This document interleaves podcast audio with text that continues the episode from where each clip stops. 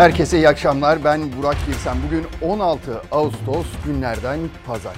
Umarım iyisinizdir, hoşsunuzdur, güzel vakit geçirmişsinizdir. Neden böyle temennilerde bulunuyorum? Çünkü önümüzdeki günlerde biraz daha iyi olmanız için, sağlıklı olmanız için gerçekten çok dikkat etmeniz gerekecek. Sebebi nedir? Koronavirüs salgını elbette. Pek fazla dikkat etmediğimiz için bu noktalara geldik. Hangi nokta derseniz rakamlar alarm vermeye başladı rakamları konuşacağız. Yapılan uyarıları konuşacağız. Bazı tespitlerde bulunuyor uzmanlar onları anlatacağız sizlere. Ardından neye bakacağız? Siyasete elbette bakacağız. Doğu Akdeniz'deki gelişmeler var. Türkiye yeni adımlar attı bölgede onu anlatacağız. Ama birinci gündem maddemiz ne derseniz dün akşam ortaya çıkan bir görüntü, bir açıklama. Kimden geldi? Amerika Birleşik Devletleri Başkan adayı Joe Biden'dan geldi. Eski başkan yardımcısı kendisi aynı zamanda ve şimdi önümüzdeki seçimlerde de adaylığını koydu. Belki de bir ihtimal Amerika Birleşik Devletleri'nin başkanı olacak kendisi. Ama ne yaptı? Haddini aşan açıklamalar yaptığı ortaya çıktı. Küstahça açıklamalar yaptığı ortaya çıktı. Belki de terbiyesizce yaptığı açıklamalar ortaya çıktı. Çünkü ortaya çıktı diyorum 7 ay önce yapmıştı bu açıklamayı. Dün birdenbire ne olduysa gündeme bomba gibi düştü. Ankara ayağa kalktı. Tepkiler peş peşe geldi. Muhalefetten de iktidardan da. Gerçi Cumhurbaşkanı Erdoğan henüz konuşmadı ama Cumhur İttifakı cephesinden bir ses yükseldi. Devlet Bahçeli, MHP lideri Devlet Bahçeli açıklama yaptı. Darbelerin gerisinde kimlerin olduğu tescillendi dedi. And so, what I think we should be doing is taking a very different approach to him now, making it clear that we support opposition leadership, that we can support those elements of the Turkish leadership that still exist and get more from them and embolden them to be able to take on and defeat Erdogan, not by a coup, not by a coup, but by the electoral process. Türkiye'ye emir verilen günler geride kaldı ama hala deneyebileceğinizi düşünüyorsanız buyurun deneyin. Bedelini ödersiniz. Biz Cumhuriyet Halk Partisi olarak bu ülkenin bağımsızlığı için mücadele eden bir gelenekten geliyoruz. Hiçbir emperyal gücün gölgesini dahi kabul etmiyoruz. Türkiye'nin ne kadar büyük ve derin bir beka sorununa maruz kaldığı iyice netleşmiştir. Bugüne kadar darbelerin, müdahalelerin, krizlerin, terör eylemlerinin, demokrasi karşıtı arayışların gerisinde kimlerin olduğu tescillenmiştir. Amerika'nın başkan adayı Joe Biden'ın Türkiye siyasetine ilişkin skandal sözleri siyaseti tek ses yaptı, ayağa kaldırdı. İktidar muhalefet Biden'ın 7 ay önce yaptığı ve Türkiye'nin demokrasisine hedef alan açıklamalarına ateş püskürdü. Biden da bu kafayla nasıl başkan olacağının kendi derdine düşsün. Türkiye'den ona ekmek çıkmaz ve çıkmayacak asla. Türkiye ile ilgili böyle bir sözü Joe Biden'ın söyleme hakkı yok. Yani bu haddini aşan bir ifade. Hiç kimse milli irademize ve demokrasimize saldıramaz. Halkın oyuyla seçilmiş Cumhurbaşkanımızın meşruiyetini sorgulayamaz. Buna cüret edenler en son 15 Temmuz 2016 gecesi ağızlarının payını almışlardır. Dostça bir hatırlatma. Biz Cumhuriyet Halk Partisi olarak bu ülkenin bağımsızlığı için mücadele eden bir gelenekten geliyoruz. Bağımsızlık bizim karakterimizdir. Bu karakterden yola çıktık. Türkiye Cumhuriyeti Devleti'nde Türk milletinin demokrasi iradesine hiçbir güç odağı parmak sallayamaz. Türkiye Türkiye'den yönetilir. Ülkemiz siyasetini dizayn etmenize asla izin vermeyeceğiz. Sorunlarımız ne kadar büyük olursa olsun kendi içimizde çözecek bilgi, birikim ve tecrübeye ülke olarak sahibiz. Obama döneminin başkan yardımcısı Amerika'daki 2020 Kasım seçimlerinde Trump'ın karşısındaki rakibi Demokrat aday Joe Biden Ankara-Washington hattında ipleri geren isim oldu. 2019 Aralık ayında New York Times gazetesine verdiği bir röportajda başkan seçilirse Erdoğan'a karşı farklı bir yöntem izleyeceğini söyledi. Bu sözleri skandal cümleler izledi. That we can support those elements of the Turkish leadership that still exist and get more from them and embolden them to be able to take on and defeat Erdogan, not by a coup, not by a coup, but by the electoral process. Cumhurbaşkanı Erdoğan'dır. Seçilmiş hükümet görevinin başındadır. Bunları devirmeyi düşünmek ve dile getirmek demokrasi husumeti olmakla birlikte aleni bir suçtur. Bu suça ortaklık ve işbirlikçilik yapanların iki cihanda da yatacak yerleri olmayacaktır. Nihayet bir dış mihrak tehdit etti, tehdit savurdu diye bıraksanız kutlama yapacaklar. Trump ülkemize küfür ederken neredeydiniz? Cumhurbaşkanımıza ahmak diye hitap ederken neredeydiniz Allah aşkına? Görelim bakalım Biden'a ne yapacaksınız? Açıkça söyleyin. Sayın Cumhurbaşkanı Biden'ın densizliğine karşı en sert tepkiyi vermelidir. Bu onun şahsi bir meselesi değil, Cumhurbaşkanı olarak Türkiye'nin ve Türk demokrasisinin onurunu koruma görevidir. Hiçbir güç odağına eyvallah etmeyiz. Hiçbir güç odağının Türkiye'de iktidarı terbiye etmesine razı olmayız. Cumhurbaşkanı Erdoğan 7 ay sonra gündeme gelen Joe Biden'ın skandal açıklamaları için ses vermedi. İletişim Başkanı Fahrettin Altun'la Cumhurbaşkanlığı Sözcüsü İbrahim Kalın'dan geldi tepkiler.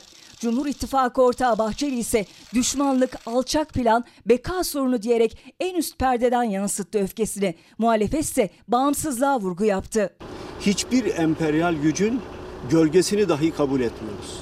Çünkü bağımsızlık bizim karakterimizdir. Joe Biden'ın 7 ay evvel söyledikleri tekrardan bir biçimde gündem oldu. Demokrasimizin yegane güç kaynağı halkımızın iradesidir. Siyasi partilerin bundan başka bir desteğe ihtiyacı yoktur. Böyle Joe Biden'lara, şunlara, bunlara ihtiyacımız olmadan Türk milleti bu konuda ne yapacağını bilen bir millet. Türkiye'de işler kötü gittiğinde her zaman ülkeyi yönetenlere dersini vermeyi bilmiştir. İktidar cephesi hem Joe Biden'a hem muhalefete yüklendi. Muhalefet ise iktidardan hem gerekli sert cevabın verilmesini istedi hem de sorunlarımızı biz çözeriz mesajı verdi. Biden'ın yarattığı skandala öfke bitecek gibi değil. E şimdi tabii düşündürücü 7 ay önce yapılan bir açıklama neden bugün ısıtılıp da gündeme getirildi? Ya da biz neden 7 ay sonra duyduk bunu? Acaba hani Cumhurbaşkanlığında hiç kimse duymadı mı? Dışişleri Bakanlığında hiç kimse duymadı mı? Hadi onlar duymadı. Bu ülkenin istihbaratında hiç kimse duyup da bir rapor vermedi mi? Böyle küstah bir açıklama yapıldı. Bizlerle ilgili, Türkiye Cumhuriyeti ile ilgili ya da görmezden mi gelindi? Tabii kafalarda böyle soru işaretleri var. Fazlasıyla soru işareti var. Ama şu da bir düşünce bir oyun mu oynanmak isteniyor? Türkiye üzerinde bir oyun mu oynanmak isteniyor? Sonuç itibariyle bu açıklamayı yapan kişi Amerika Birleşik Devletleri'nin başkan adayı. Yani oy oranı şu anda kaç gözüküyor, kaç görünmüyor bilmiyoruz. Ama hani önde gözüküyor. Belki geriye de düşecek. Seçilecek ya da seçilmeyecek bunu bilmiyoruz ama başkan olma ihtimali şu an çok yüksek. Ve Türkiye için bunları düşünen bir insan. Peki biz nasıl tavır sergileyeceğiz? Sayın Cumhurbaşkanı'nın da tabii gözler ve kulaklar ne söyleyecek, nasıl bir yanıt verecek onu da gerçekten çok merak ediyoruz. Şimdi bazı tartışmalar oluyor tabii siyaset içinde de. Şimdi Kemal Kılıçdaroğlu, Cumhuriyet Halk Partisi lideri Kemal Kılıçdaroğlu haberde de görmüşsünüz ama şu cümleyi kurdu. Hiçbir emperyal gücün gölgesini dahi kabul etmeyiz. Çünkü Joe Biden ne demişti? Biz muhalefeti destekleyeceğiz, desteklememiz gerekiyor demişti. Cumhurbaşkanını hedef almıştı. Cumhurbaşkanı Erdoğan'ı eleştirmişti. Sayın Kılıçdaroğlu da dedi ki hayır dedi biz hiçbir gölgeyi kabul etmeyiz. Yani hiçbir oyuna gelen yok şu an Türkiye'de. Muhalefet de iktidar da benzer şekilde çok sert tepkiler verdiler. Tabii Cumhurbaşkanlığı İletişim Danışmanı Fahrettin Danışmanı Fahrettin Altun kendisi Kılıçdaroğlu'nun bazı sözlerinden bu cümleden hemen sonra sarf ettiği sözlerden dolayı Sayın Kılıçdaroğlu'na yanıt verdi. Beni üzen şey şu. 7 ay sonra da bunun Türkiye'nin gündemine getirilmesi. Neden? Gerçekten merak ediyorum. Acaba yine birileri bunu kullanın, deliye süpürmeyin mi dedi. CHP Genel Başkanı Kemal Kılıçdaroğlu, Amerika'nın başkan adaylarından Joe Biden'ın skandal açıklamasının içeriğine karşı çıktı ama neden 7 ay sonra gündeme getirildi sorusuyla da iktidar muhalefet hattında yeni bir düello başlattı. Making it clear that we support opposition leadership, not by a coup, not by a coup, but by the electoral process. 7 ay önce yapılan bir açıklama ortada dururken bu ülkenin cumhurbaşkanı kimdi? Bu ülkenin sarayında kim oturuyordu? Bu ülkenin Dışişleri Bakanı kimdi? Hadi bütün bunlardan vazgeçtim. Pergüleci Fahrettin neredeydi? 7 aydır tepki vermediler. Neden şimdi tepki veriyorlar? ABD'de bir başkan adayı muhalefetle işbirliği yapıp Cumhurbaşkanımızı devireceğini söylüyor. Muhalefetin başı olmaz öyle şey demek yerine konuyu gündeme getirdiğim gerekçesiyle bana saldırıyor. Devlet ciddiyeti gereği bu üsluba misliyle mukabele etmiyor ancak esefle kınıyorum. 8 ay önceki bir açıklama Fahrettin Bey'e öğleden sonra bir günaydın diyelim. Joe Biden Ocak ayında Amerika'da bir gazeteye konuştu ama iddialara göre o röportajın görüntüleri yeni ortaya çıktı. Çıkmasıyla birlikte iç siyasette de zamanlama tartışması başladı. Karşılıklı suçlamalarla birlikte. Muhalefet partilerinin eften püften tepkileri, yasak savan açıklamaları, kuşkulu, kuruntulu ve karışık değerlendirmeleri tehdidin büyüklüğü göz önüne alındığında yetersiz niteliktedir. Ülkemizdeki muhalif siyasetin kendisini küçük düşürücü ve milletimizin aklında soru işaretleri oluşturan bu ifadelere herhangi bir tepki göstermemiş olması üzücüdür. Ancak bizler için şaşırtıcı değildir. 8 aydan sonra Türkiye'nin gündemine sokulmaya çalışılmasının nedenleri de var. Acaba bunun arkasında ne var? Acaba gene deliye süpürmeyelim bizi kullanın siyasetin mi gündeme geliyor? Sadece Kemal Kılıçdaroğlu değil İyi Parti'den Koray Aydın da 7 ay önce söylenmiş sözler neden bugün gündeme getirildi sorusunda benzer ifadelerle iktidara yüklendi. MHP lideri Bahçeli'nin vatan hainleri deşifre edilmeli diyerek isimsiz kurduğu imalı cümleleri dikkat çekti. Türkiye'ye karşı gittikçe yoğunlaşan siyasi, ekonomik ve diplomatik şantajların evangelist Biden ve içimizdeki ortaklarıyla bağlantıları mutlak surette tartışılmalı, vatan hainleri deşifre edilmelidir. 7 ay önce söylenen bu sözlere Dışişleri Bakanlığı'nın tepki vermemesi, Erdoğan'ın tepki vermemesi, Fahrettin Altun'un tepki vermemesi gerçekten merak ediyorum. Acaba yine birileri bunu kullanın, deliye süpürmeyin mi dedi. 7 ay önce Joe Biden'ın skandal açıklamalarına neden tepki verilmedi? Ankara şimdi bu sorunun peşinde. Evet gerçekten de Sayın Cumhurbaşkanı'nda gözler ve kulaklar demin dediğim gibi acaba nasıl bir tepki verecek? Ne tonda bir tepki verecek? Neler söyleyecek? Nasıl cümleler kuracak? Gerçekten çok merak ediliyor.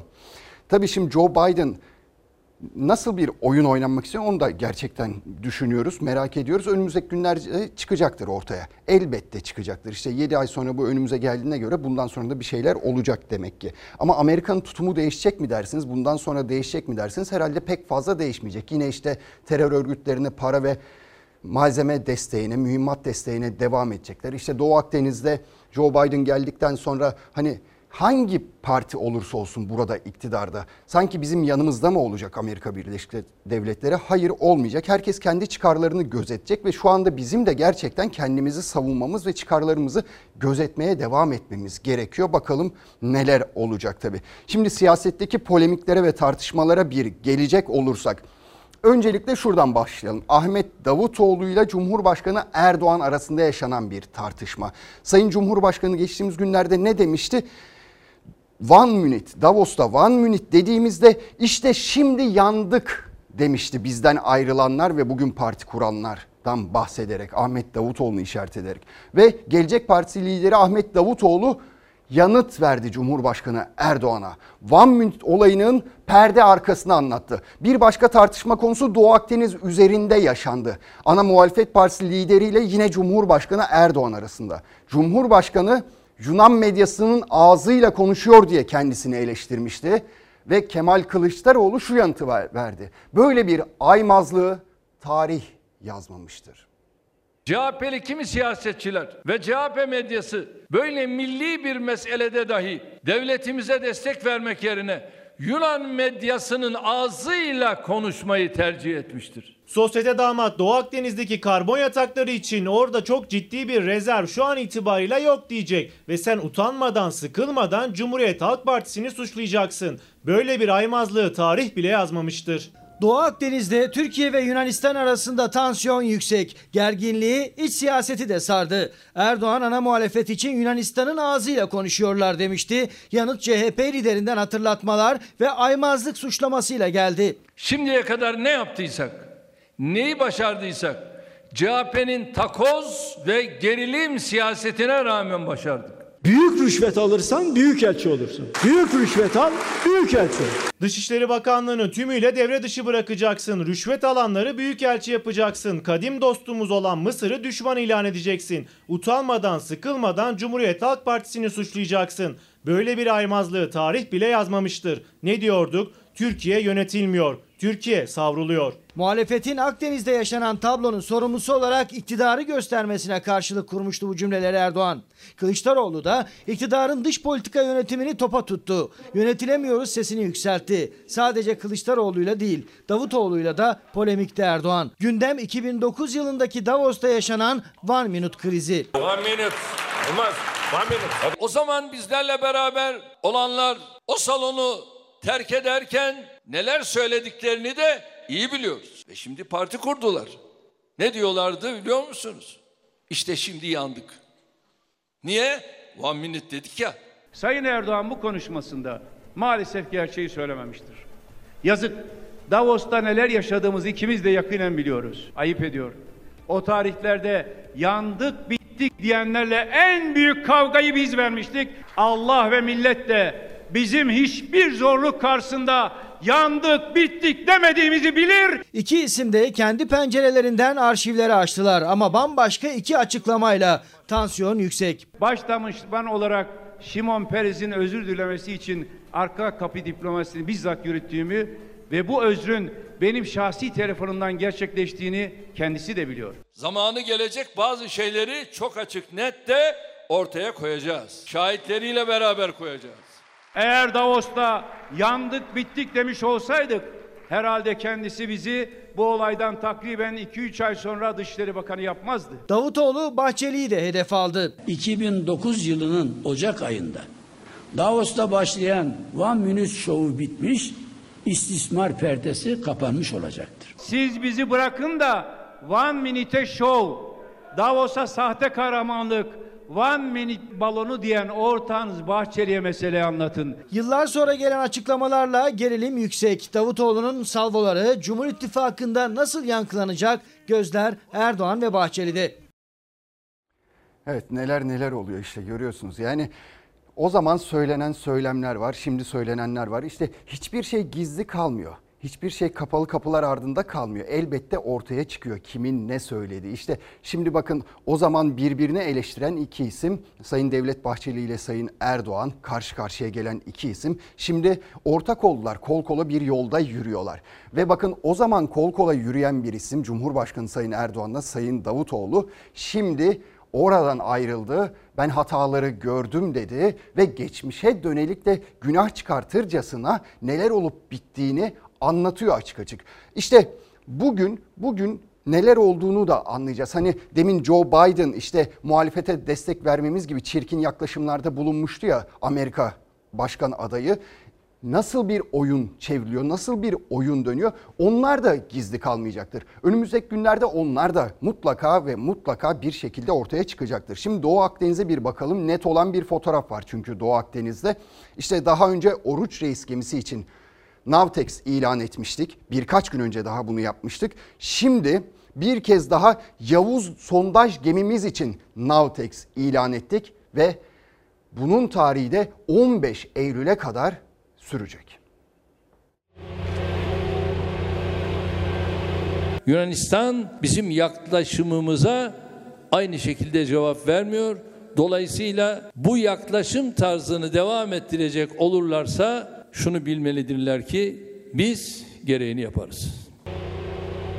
Türkiye Doğu Akdeniz'de yeni Navtex ilan etti. Kıbrıs açıklarında petrol ve doğalgaz arayan Yavuz sondaj gemisinin görev süresi 15 Eylül'e kadar uzatıldı. Türkiye ile Yunanistan arasındaki Doğu Akdeniz gerilimi Avrupa Birliği'nden Atina'ya gelen diyalog başlat çağrısıyla duruldu. Türkiye uluslararası hukuk kuralları çerçevesinde Doğu Akdeniz'de petrol ve doğalgaz arama çalışmalarına devam kararı aldı. Kıta sahanlığımızda haydutluğa asla boyun eğmeyeceğiz.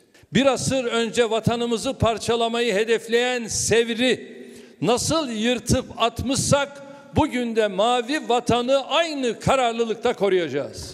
Ankara Oruç Reis'in ardından Yavuz sondaj gemisi için denizcilik uyarı notu olarak bilinen Navtex ilan etti. Navtex duyurusunda çalışma sahasına girilmemesi şiddetle tavsiye olunur uyarısı da yapıldı. Yavuz sondaj gemisi Kıbrıs'ın güneybatısında 18 Ağustos 15 Eylül tarihleri arasında çalışmalarını sürdürecek. Yavuz gemisine Ertuğrul Bey, Osman Bey ve Orhan Bey gemileri eşlik edecek.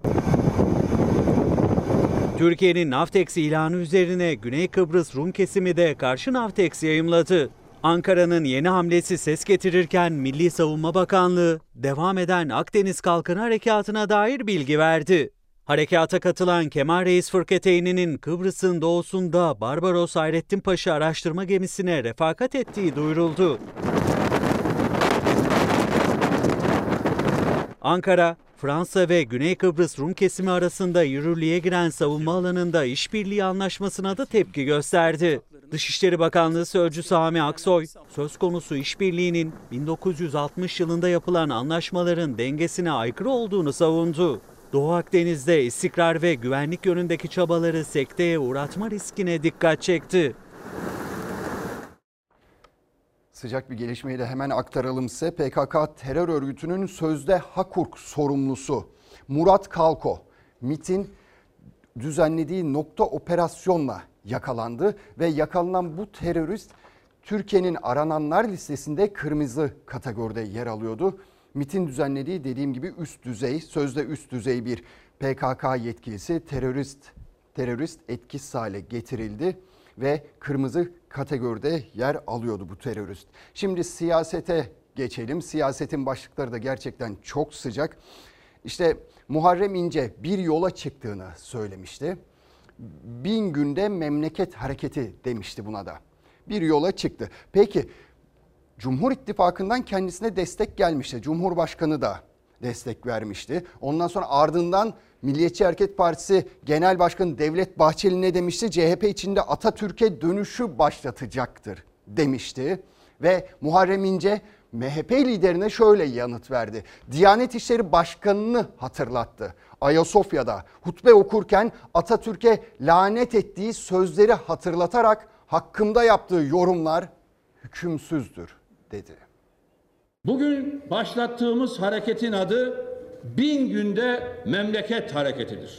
4 Eylül'de Sivas'ta olacağız. Parti kurar mı kurmaz mı bilmiyorum ama benim tespitim şudur. 4 Eylül'de Sivas Kongresi'nin ruhuyla atacağı adımla CHP içinde Atatürk'e dönüş hareketini başlatacaktır. Sayın Devlet Bahçeli, Muharrem İnce CHP içinde Atatürk'e dönüşü başlatacaktır dedi. Ancak kendisi desteklediği hükümetin Atatürk'e dönüşünü başlatamadığı için hakkımda yaptığı yorumlar hükümsüzdür. Bin günde memleket hareketi diyerek yola çıkan Muharrem İnce'ye Atatürk vurgulu mesajlarla tam destek vermişti MHP lideri Devlet Bahçeli. İnce o destek mesajlarına sert çıktı. Bahçeli'ye yanıtı aynı şekilde Atatürk hatırlatmasıyla verdi. Muharrem İnce kaynağından ve kökünden kopan CHP'yi özüne döndürmek maksadıyla çaba sarf edecektir. Anlaşılan odur ki bin günde memleket parolasıyla Atatürk'ü ve kurucu değerleri hareketin mihveri yapacağı anlaşılmaktadır. Biz Atatürk'ün partisinin 40 yıllık neferiyiz. Atatürk'e beddua eden Diyanet İşleri Başkanı'nı görevden aldıramadığı için hakkımda yaptığı yorumlar hükümsüzdür. MHP liderinin sözleri benim için hükümsüzdür dedi İnce. Bahçeli'nin ortağı olduğu Cumhur İttifakı'nda Atatürk'e dönüşü başlatamadığı eleştirisini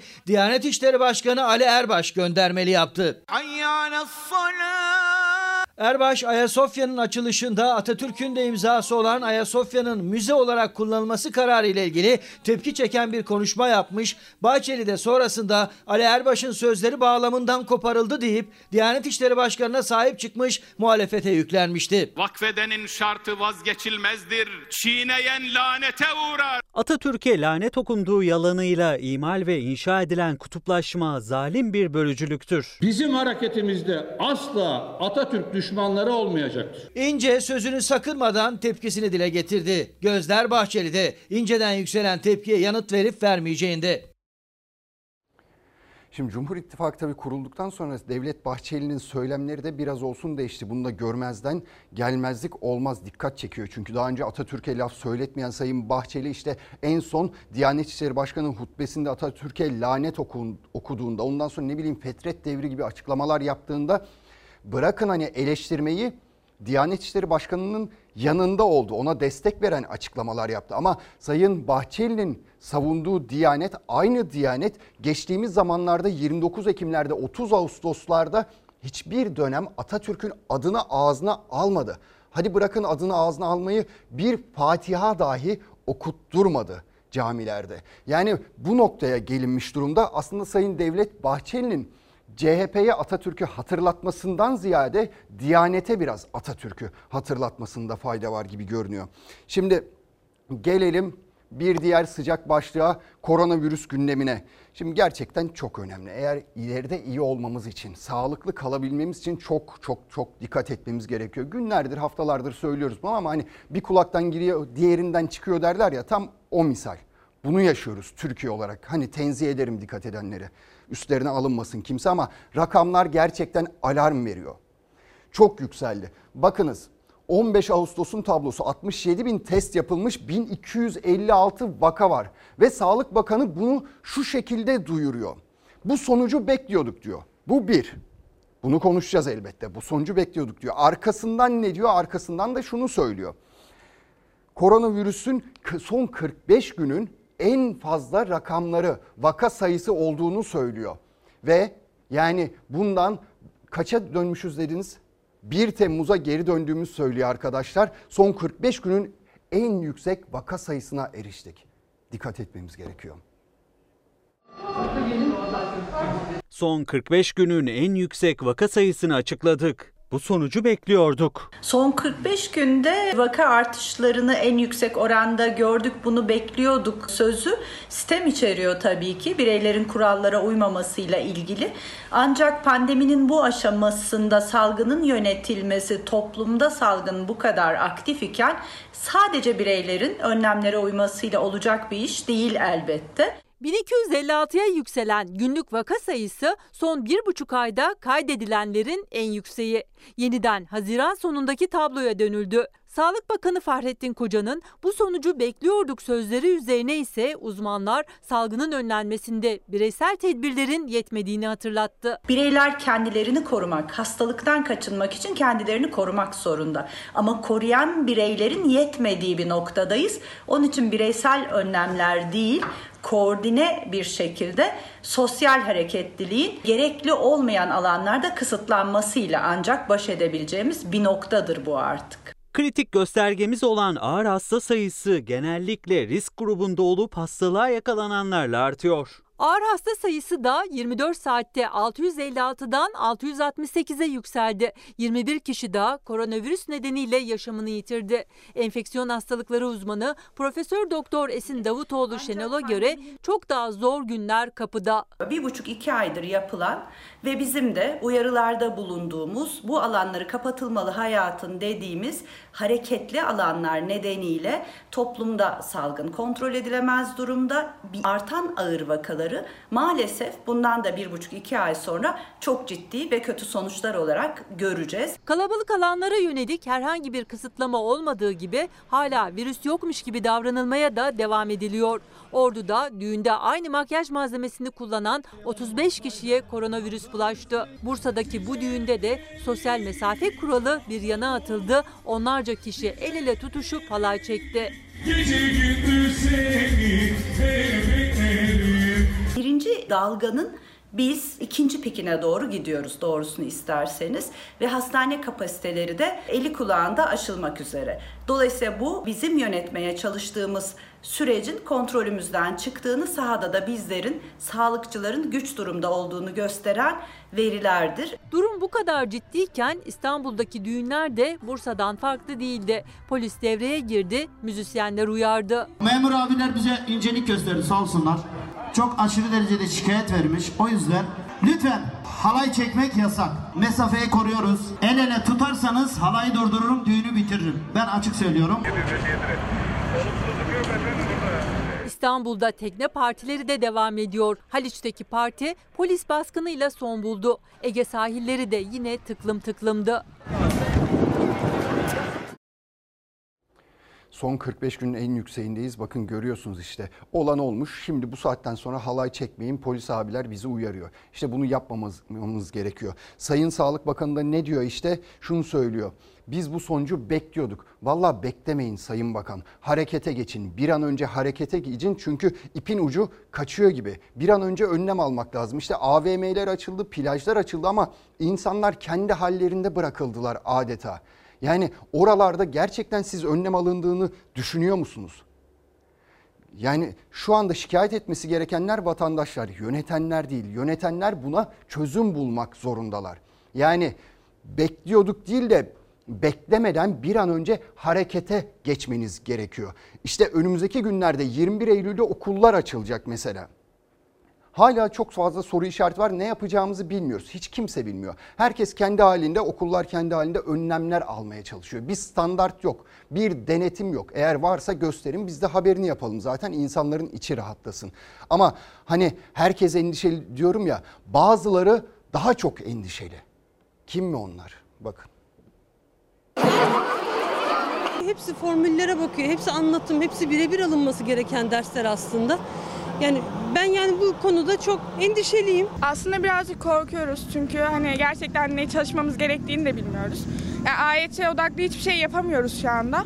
Çünkü hangi konu çıkacak, hangisi çıkmayacak, ne yapmalıyız falan hiçbir bilgimiz yok. Yüz yüze eğitimde yaşanılan eşitsizlikler salgın döneminde daha da arttı. Sınava hazırlanan öğrencilerimiz açısından yaşanılan bu eşitsizliğin daha da derinleştiğini görüyoruz. Milli Eğitim Bakanlığı'nın e, ateş topunu eline alıp e, biraz daha çok daha iyi e, ayarlaması gerekiyor. Ama görünen o ki şu anda ateş topunu herkes birbirinin üzerine atıyor. Öğrenciler, veliler, eğitimciler, uzmanlar hepsi endişeli. 21 Eylül'e kadar yüz yüze eğitim yok. Sonrası da şimdilik belirsiz.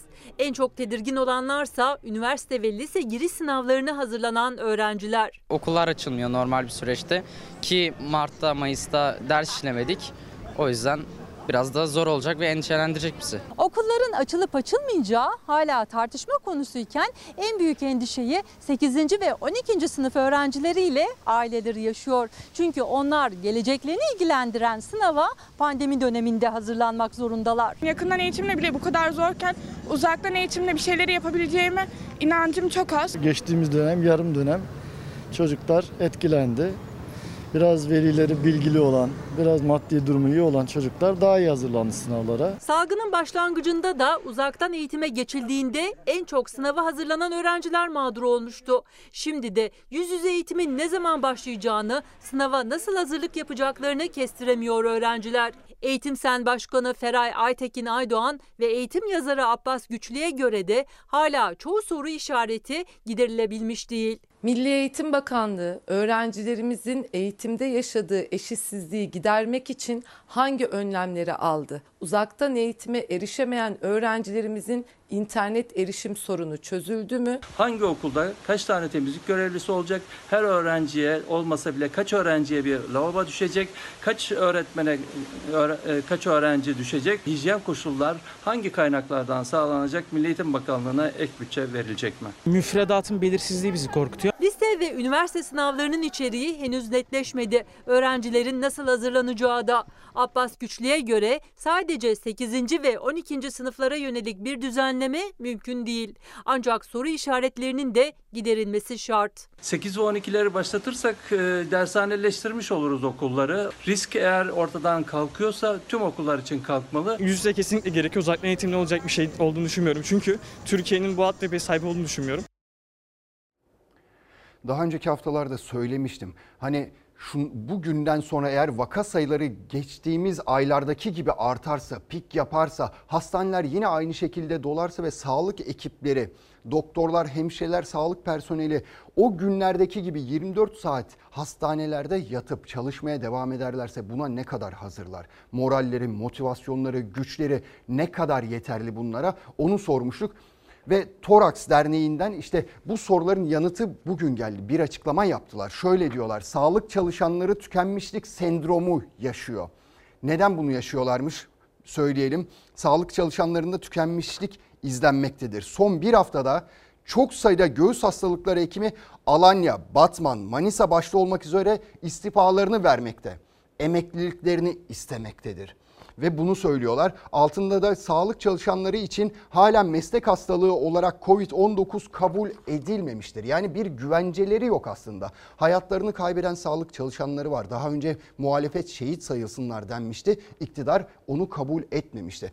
Ama kusura bakmayın işte bir dalga daha geliyor ve ne kadar hazırız buna bilmiyoruz. Sağlık çalışanları tükenmişlik sendromu içinde ve ne buna da bir çözüm bulması gerekiyor bizi yönetenlerin, Sağlık Bakanı'nın. Sadece kuru kuru alkışla açıkçası bu iş görüyoruz ki olmuyor. Şimdi ekonomi diyeceğiz. Siyaset bugün ekonomiyi de tartıştı.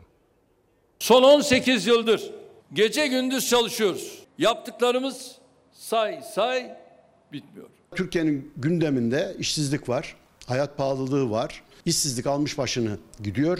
Bugün ekonomimizin yaşadığı kriz yüzde yüz bu iktidarın ürünüdür. Yüzde yüz yerli ve milli bir krizdir. Cumhurbaşkanı Erdoğan Rize'de AK Parti iktidarlarının hizmet siyaseti ve ekonomideki başarılı karnesinden söz ederken yapılanları say say bitmiyor diyerek özetledi. Eleştirilere sert çıktı. Muhalefetin ekonomik kriz eleştirileri ise hız kesmedi. Biz şu anda salgının olumsuz etkilerini en aza indirmeye odaklandık. Biz şu anda ekonomimizi ayağa kaldırmaya odaklandık. Bir hafta vatandaşlar 6 milyar dolardan fazla dolar satın alıyor. Bunlar dış mihrak operasyon yapıyor diyorlar.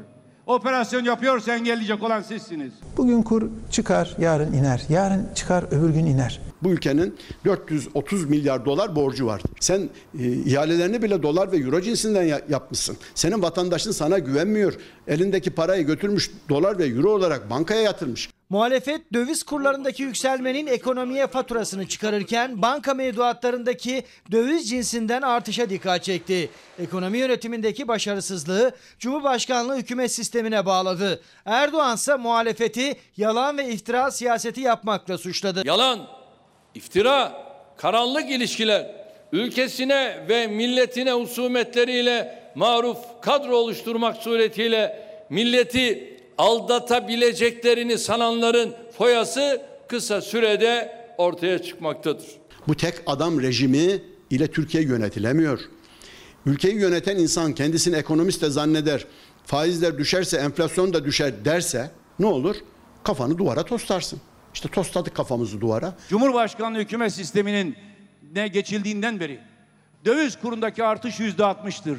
Herkesi faizcilikle suçluyorlar ama devletin faiz ödemeleri iki yılda yüzde 85 artarak 120 milyar liraya çıktı. Tartışmaları kendi mecrasından çıkartıp ülkenin ve milletin kutlu yürüyüşünün önünde bir takos haline getirmeye kalkanlara göz yumamayız. Ağır eleştiriler, sert uyarılar. Siyasetin ekonomi gündemi yine çok sıcak. Murat Ağrel tutuklu bir gazeteci kendisi 5 aydır cezaevinde bir koğuşta kalıyor küçük bir koğuşta kalıyor. O koğuşta bir su ısıtıcı ve bir televizyon var. Son elektrik faturası ne geldi? 112 lira. tutuklanma bir tedbir olduğu için bir tedbiri devlet öngörüyorsa o takdirde onun bu giderlerden dolayı para vermesi düşünülmemeli. Cezası kesinleştikten sonra e, tutuklu ve hükümlüden bu paranın tahsil edilmesi daha doğru olacaktır. Mesela ben tek kişilik bir tecrit koğuşunda bir kettle ve bir televizyon sahibi olmama rağmen 112 TL elektrik faturası geldi. Dış güçlerin işi. Yoksa bu kadar yüksek elektrik faturası nasıl gelsin? 5 aydır Silivri cezaevinde tutuklu bulunan gazeteci Murat Arel tek kişilik koğuşunda su ısıtıcısı ve televizyon kullandığı için kesilen 112 liralık elektrik faturasının yüksekliğine böyle tepki gösterdi. Avukatı Celal Ülgen ise tutuklu kişilerden fatura tahsil edilmesine Arel 28 Ağustos'a kadar faturasını ödemezse elektriği de kesilecek. Murat buzdolabı kullanmıyor. Demek ki buzdolabı da almış olsaydı elektrik faturası 200 lirayı geçecekti. Siyasi iktidarın ve özellikle Berat Albayrak'ın hiç hoşuna gitmeyecek ama bir gerçek var elektrik, doğalgaz, su bunlar dolara bağlı olarak artıyor. Ceza infaz kurumları yönetmeliğine göre 2014 yılından bugüne ilaç, ısınma, aydınlatma gibi giderler devletten ama kendi talepleriyle koğuşlarında kullandıkları televizyon, buzdolabı, ısıtıcı gibi elektrikli eşyaların giderlerini hükümlü ve tutuklulardan tahsil ediyor Adalet Bakanlığı. Libya'da bir MİT mensubunun şehit düşmesini haberleştirdikleri için tutuklanan Yeni Çağ gazetesi yazarı Murat Ağrel'e de kullandığı su ısıtıcısı ve televizyon için gelen elektrik faturası da 112 liraydı. Murat da bunu kendisinin ödeme güçlüğü için söylemiyor. Gazeteciliğini yapıyor. Ben bunu öderim ama ya ödeyemeyecek mahkumlar, tutuklular varsa onlar ne yapacak diyerek bunu paylaşmış oldu. Bir kişilik hücrede 112 liralık fatura bir kettle ve bir televizyona geliyorsa Sayın Cumhurbaşkanı'nın külliyede karşı karşıya olduğu elektrik maliyetini tahmin bile edemiyoruz. Sayın Berat Albayrak'ı ben de destekliyorum. Normalde hayat çok ucuz. Tutuklu gazeteci Murat Ağarel'in de avukatının da muhalefetin de hedefindeydi ekonomi yönetimi, elektriğin yüksek maliyeti ve ceza infaz yönetmeliği. Ülkede Cumhurbaşkanı çıkıp da e, bizim dönemimizde buzdolabı satışları bu kadar yoğun değildi. Şimdi bu kadar buzdolabı satışı var deyip arkasından da cezaevlerinde buzdolabı kullananlardan elektrik parası alınması doğrusu büyük bir çelişki. İkinci el otomobil fiyatları biliyorsunuz aldı başını gidiyor. Ticaret Bakanlığı da bunu gördü ve alım satıma kısıtlama getirdi. Şu an bir ayda yaklaşık 10-15 araba alıp satan var. Kasapçı satıyor, fırıncı satıyor, marketçi satıyor.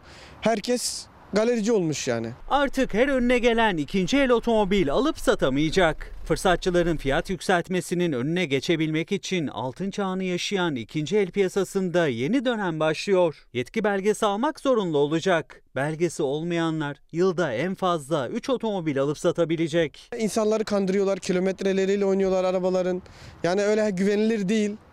Yarın adam arabayı alıyor ama yarın yok adam. Karşısında bir muhatap bulamıyor. Koronavirüs salgını otomotiv sektörünü derinden etkiledi. Uluslararası otomobil fabrikalarının üretimi ara vermesi piyasada sıfır otomobilin bulunamamasına neden oldu. Sıfır otomobil bulamayanlarsa rotayı ikinci el otomobillere çevirdi. Aşırı talep fiyatları uçurdu. Haftalık sattığımız arabayı ertesi hafta 2-3 bin lira fark verip aynı arabayı alıyoruz. Piyasa yüksek, sıfır aracı geçmiş ikinci eller. Sıfır otomobil fiyatları ile yarışıyor hatta bazı modellerde o fiyatları da geçiyor ikinci el otomobil fiyatları. Satıcılar her gün etiketleri yukarı yönde değiştiriyor.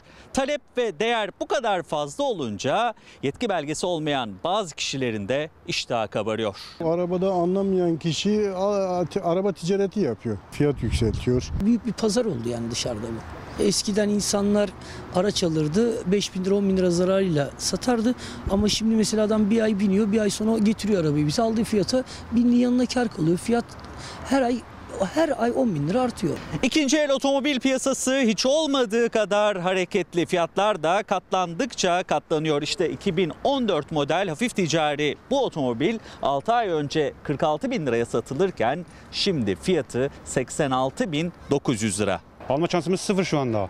Geliyoruz, dolaşıyoruz, geri gidiyoruz. Yaşı, modeli, hasar kaydı fark etmiyor. Otomobil pazarında hangi araca bakarsanız bakın fiyatının yükseldiğini görüyorsunuz. 6 ay önce 100 bin liraya satılan bu otomobilde şimdi 173 bin 900 lira. Ben araba bakacağım kendime de mesela buradan 4 ay önce 60 milyar olan bir tane araba bunun fiyatını burada görmüşüm 105, 110. Devlet el atarsa tabii ki olacak ama millet onu yapmaz ki. İkinci el araç piyasasında fiyatları kontrol altına almak için Ticaret Bakanlığı bir düzenleme yaptı. Üçten fazla alım satım ticari faaliyet sayılacak artık. Yetki belgesi zorunluluğu yürürlüğe girdi. Ticaretini yapanların 31 Ağustos'a kadar belgelerini alması gerekiyor. Düzenleme bence biraz iyi oldu. Fırsatçıların önüne geçer. Adam arabadan anlamıyor. Önüne gelen arabaları kapısının önüne koyuyor. Satılık yazıyor. Kaç paraya almış adam? Atıyorum 10 liraya almış. 20 liraya satıyor. Evet yarın 17 Ağustos depreminin yıl dönümü ve biz maalesef üzerinden 21 yıl geçmesine rağmen deprem değil de binaların öldürdüğünü öğrenemedik.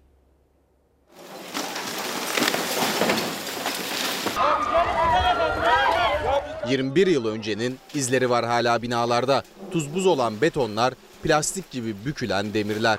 20 bine yakın kişinin hayatını kaybettiği 17 Ağustos depreminin üstünden neredeyse çeyrek asır geçti. Ancak bu görüntüler Türkiye'nin depreme hala ne kadar hazırlıksız olduğunun birer kanıtı. Betonu vurduğunuzda rahatlıkla paramparça hemen dağılabiliyor. Bunlar dağılıyor ve gidiyor bakın. Bu bina taşıyabilir mi? İstanbul Esenler'de riskli ilan edilen bir binada yıkım çalışması vardı.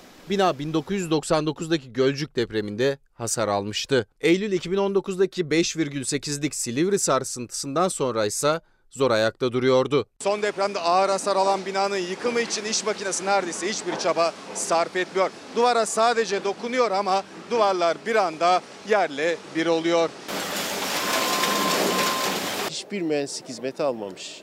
Hatta e, ne imar dosyası var ne ruhsat dosyası var. Gece kondu diyebileceğimiz Ee, bir bina. Yani gece kondu mudur artık işte gör 5-6 katlı gece kondu nasılsa gece konduysa. Beklenen Büyük Marmara depremi öncesi kentsel dönüşüm çalışmaları hız kazansa da hala İstanbul böyle riskli binalarla dolu. İşte depremden önce yapılan bir binanın betonları beton, kum gibi dağılıyor ve içinde deniz kabukları var. Demirleri de tamamen küflenmiş ve incecik demirler kullanılmış binanın inşaatında. Bu binalar deprem olmasına dahi gerek kalmadan risk barındıran binalar ama yeni yapılan binalarda bu betonlar ve bu kalın demirler kullanılıyor. Sadece Esenler'de 40 binden fazla konutun acil olarak güçlendirilmesi ya da kentsel dönüşüm kapsamında yenilenmesi gerekiyor. Esenler Belediye Başkanı Tevfik Göksu da dönüşümde yolun yarısını geçtiklerini anlattı. Yıkım kararı alınan binalarda yaşayanlar inşa edilen yeni güvenlik konutlara taşınıyor. Şu anda hemen dönüşmesi gereken 96.100 konutumuz var. 56 bini dönüştü. Şimdi geriye kalan geriye kalan konutların dönüşümü için Esenler'in içerisinde riskli yapıların buraya transferi gerçekleşecek ve bu transferle beraber biz insanımızı bu konutlara taşıyacağız. Reklam zamanı. Ana haberi burada noktalıyoruz. Bizden hemen sonra Yaparsın Aşkım var yeni bölümüyle. Yarın akşam saat 19'da Gülbin Tosun sizlerde olacak. Güzel, sağlıklı bir hafta geçirmenizi diliyorum. Umarım yeniden buluşuncaya dek yüzünüzü güldüren güzel haberler alırsınız. Hoşçakalın.